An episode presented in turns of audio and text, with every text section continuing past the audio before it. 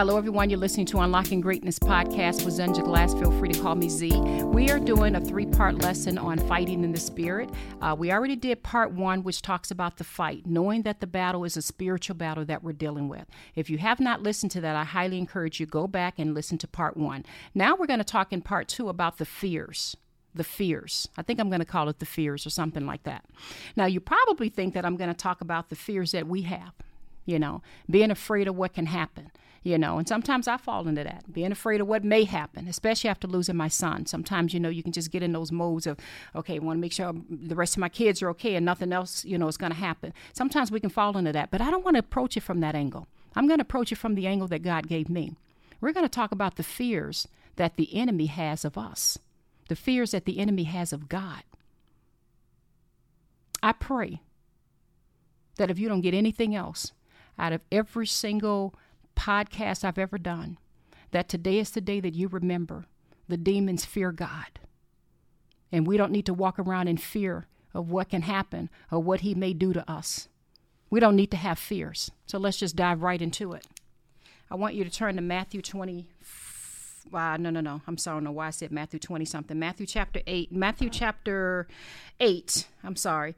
Verse 28 uh, and it's called The Healing of Two Demon Possessed Men. The reason I want to read this passage is I want you guys to get used to how the demons responded in the presence of Jesus. Because I really don't know. When my kids used to be um, scared when they were younger, you know, scared of the boogeyman, or maybe they thought they saw something or whatever, I would always take them back to that same spot. And I would always let them know, oh, no, no, no, no, no. Mm-mm. We're not afraid of nothing. We ain't afraid of nothing that lurks in the dark. We ain't afraid of none of that. We're going to call on the name of Jesus Christ, and I'm going to talk about that in a minute. We're going to bring Jesus into the presence. I taught them from a very, very young age to call on the name of Jesus. I taught them from a young age that no, no, no, no, no, you don't need to fear because they're scared of him. And if he's with us, if he lives in us, and if he's with us, then they're scared of us. And so I pray that I can push that into your spirit today as we have this short little lesson. Okay, let's check it out. Matthew chapter 8, verse 28. This is a, pa- um, a parable, whatever you want to call it, um, of um, the healing of two demon possessed men. Starting in verse 28. When he arrived at the other side in the region of um, Gadarenes, two demon possessed men coming from the tombs met him. Okay, so that's interesting right there. They were so violent that no one could pass that way. What do you want with us, Son of God? They shouted. Have you come here to torture us before the appointed time? Did you catch that? What do you want with us, Son of God? This is what this is this is what the demons and this man these men said as as they saw him. What do you want with us, Son of God? They shouted. Have you come here to torture us before the appointed time? Some distant from them, um, some distance from them, a large herd of pigs was feeding. The demons begged Jesus, If you drive us out, send us into the herd of pigs. He said to them, Go. So they came out and went into the pigs, and the whole herd rushed down the steep bank into the lakes and died into the lake and died in the water. Those tending the pigs ran off, went into the town, and reported all this, including what had happened to the demon possessed men. Then the whole town went out to meet Jesus. And when they saw him, they pleaded with him to leave their region. It's a whole nother subject in terms of why they pleaded with him to leave. Some people believe because the, the, that's how they were making their money. So sending all those uh, those demons into these uh, herds of pigs to go down to the riverbank and drown, you just took away all their money. Some people believe that it had to do with that and that they were very upset by that. Some people have some other thoughts, but that's neither here nor there. I want to focus on just this part in here. Do you see how they responded before his presence? That's all I want you to catch. That's it. Do you see how they responded? You got these men that the whole town is afraid of because they're possessed. You have these spirits that have taken over. And here comes Jesus, and they're coming up to him saying, you know, um, have you come here to torture us? What kind of power you got that somebody gonna say that to you? That's interesting, isn't it? And then the demons begged Jesus. I used to teach this to my kids. They begged him, begged him, if you drive us out, send us into a herd of pigs. They begged Jesus. And he basically just turned around and said, Go. And they, you know, went on into the herd of pigs and went down and, and drowned. I pray that you catch that in your spirit to realize the amount of power that's in Jesus Christ. You may say, well, that's good for him. What does that got to do with me? Well, we're going to talk about that. Go to Mark 124. Let me get this. Mark 124. In Mark 124, let me get down here. There's another passage. I guess we can start um, in verse 32. Uh, so, Mark 1, it says, That evening after sunset, uh, the people brought to Jesus all the sick and demon possessed. Okay. The whole town gathered at the door. And Jesus headed, uh, healed many who had various diseases. He also drove out many demons. But he would not let the demons speak because they knew who he was. Please tell me you catch that. Now y'all know I'm weird. I get excited when it comes to the word of God. I don't care who looking at me and how, you know, ridiculous I may look. Did you catch that? Did you catch that? That evening after sunset, the people brought to Jesus all the sick and demon possessed. The whole town gathered at the door, and Jesus healed many who had various diseases. He also drove out many demons, but he would not let the demons speak because they knew who he was. You so bad, you not only drive them out, you you you tell them you ain't gonna shut up, don't speak because Jesus knew it wasn't his time yet. That's a whole nother subject. He, he had things to do before he knew he was going to die on that cross. It wasn't his time yet. And he's like, I want you to be quiet because they're going to run around talking about, here's the Son of God. Another subject. Just stick to this point. Did you catch that? Do you catch the power and authority that is in Jesus Christ? That not only do I drive your butt out, shut up, I don't even want you to speak. I think I said in one of my podcasts years ago when one of my sons was on stage. He was younger years ago, and he they had the kids go on stage and talk about what they learned from Bible study. Um, and he stood up there, and he I'll never forget it. It was many, many, many years ago, and he said, um, "What I learned is when when when Satan was kicked out, he said God didn't have to get off of his throne because it would have been an unfair fight. He had his angel, uh, I think it was Michael, Archangel Michael, kick him out." And I was thinking about that, and I'm like, and you can read Revelations on that, but I thought, wow, that's such a powerful point. God didn't have to get off of his throne. The fight would have been unfair. Michael was just an archangel. Now, chief, a head angel, don't get me wrong. We'll get into that more in, in lesson three. But it wasn't even a cherubim or a seraphim. Now, half of you probably don't know what I mean by that. Those are the higher ranking angels that sit in the presence of the throne of God. Another subject. We'll get into that in a part three. But the point I'm getting at is that the power that comes in the name of Jesus Christ and in his presence and who he is is unreal. And if you walk around and you don't know that, if you don't know that the demons actually had to beg him, if you don't know that he had the power to not only pull them out, but to tell them to shut your mouth, then how can we fight in the spirit if we really don't know, if, if we have these fears? I used to be afraid of going in my closet. I think I've talked about that. I didn't like dark rooms. I really didn't.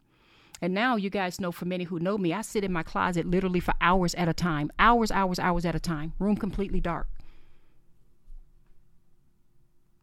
No fear in that. The devil is a lie. Because I know I love God with all my heart, mind, body, and soul. And if I can be so bold as to say this, the very presence of evil lets me know that there must be a God. There must be. If there's evil, there's got to be good. I'm going to say that again. If there's evil, there has to be good. My father didn't walk around in fear. And if my father didn't walk around in fear and I belong to my father, and we're going to talk about that in a minute about how we have sonship, then what the heck am I afraid of? What am I afraid of?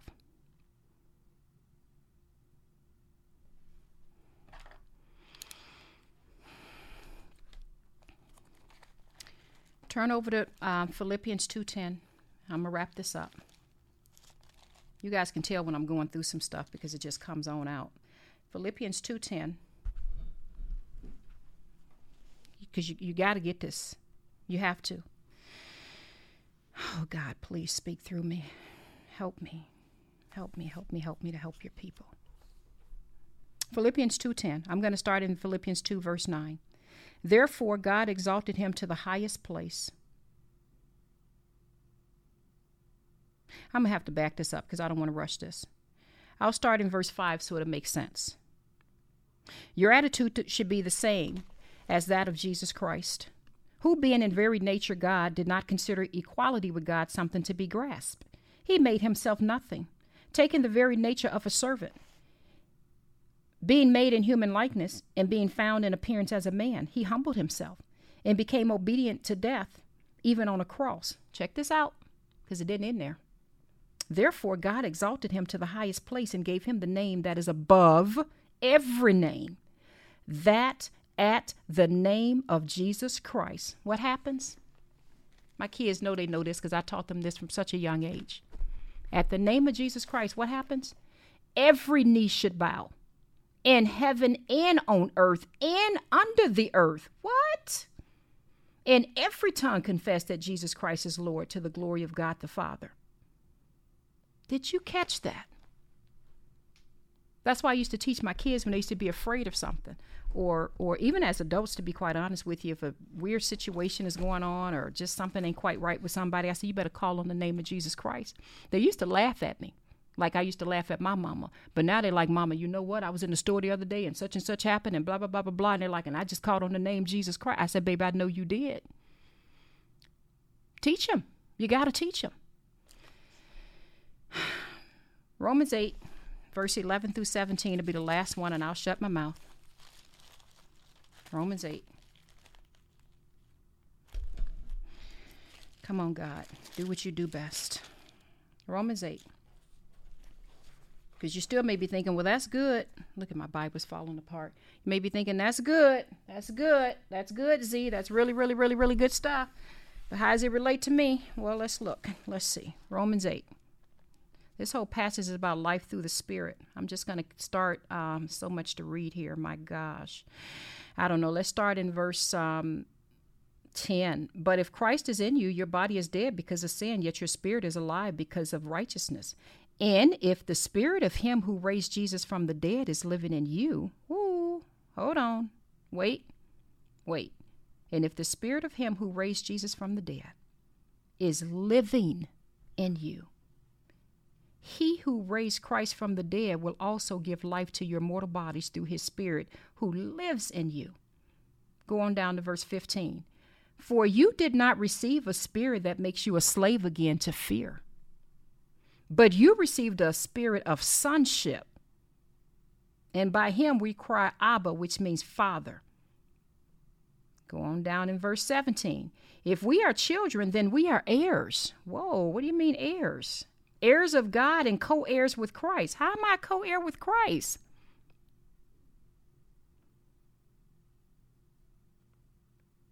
Did you catch that?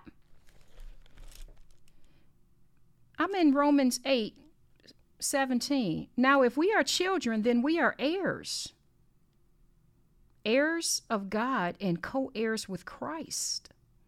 If indeed we share in his suffering, in order that we may also share in his glory. Then it just goes on down to talk about I consider that our present sufferings are not even worth comparing to the glory that's going to be revealed. So hold on a second here. One, in verse 11, it says, If the spirit of him who raised Jesus from the dead is living in you, he who raised Christ from the dead will also give life to your mortal bodies. Wow. We're talking about the Holy Spirit, of course. So let me back this up. If the demons evil spirits, spiritual forces of even heavenly realm, however you want to say it, if they're afraid of my Father to the point where they beg Him to not torture them, and He's able to not only, you know, cast them out or, or command them or whatever, He's able to tell them to shut their mouths. If my Father's Spirit lives in me, and then it goes on to say, I don't have a spirit that makes me a slave to fear, but I have a spirit of sonship.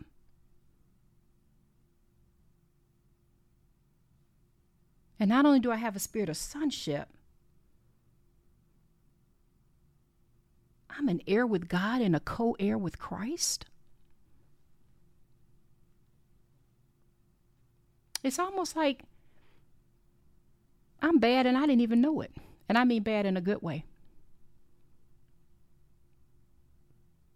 Are you catching that? Are you catching that? Whatever your father has, you now have.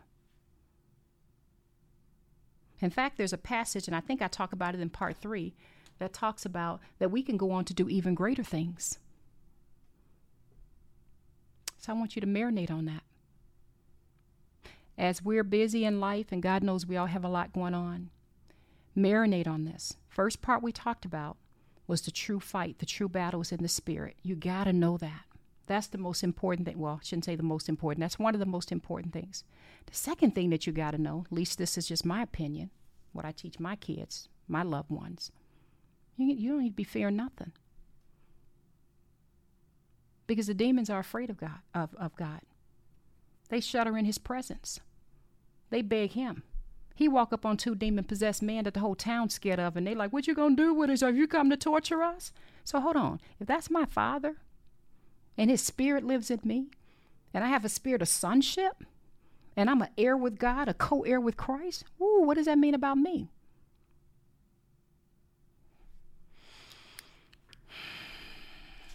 Last one. Psalm 91, verse 11, and I'm going to close it out, at least part two. Psalm 91, verse 11.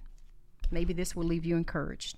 Psalm 91, verse 11 says, For he will command his angels concerning you to guard you in all your ways. They will lift you up in their hands so that you would not strike your foot against a stone.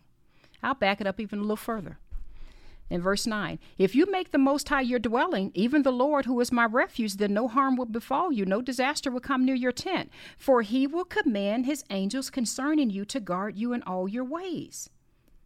What is this with angels that he will command his angels concerning me? He will command his angels concerning me.